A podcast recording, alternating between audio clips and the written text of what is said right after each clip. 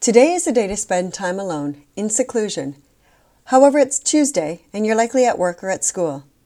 Most of us will never will or want to live in a cave for years and years like an actual hermit, but we can still celebrate Hermit Day. We can consider using seclusion at least once in a while as a way to rest up from the normal busyness of our lives. So here are today's hot tips for building your resiliency and celebrating Hermit Day. Turn off your phone. Turn off your computer. Clear your mind of your worries. Rest. Enjoy your quiet time. Read, write, or draw. Write in your journal. Meditate. Take a short nap or go for a walk in nature. If you like today's wellness tips, let me know. You can leave me a review on Amazon or through your Alexa app.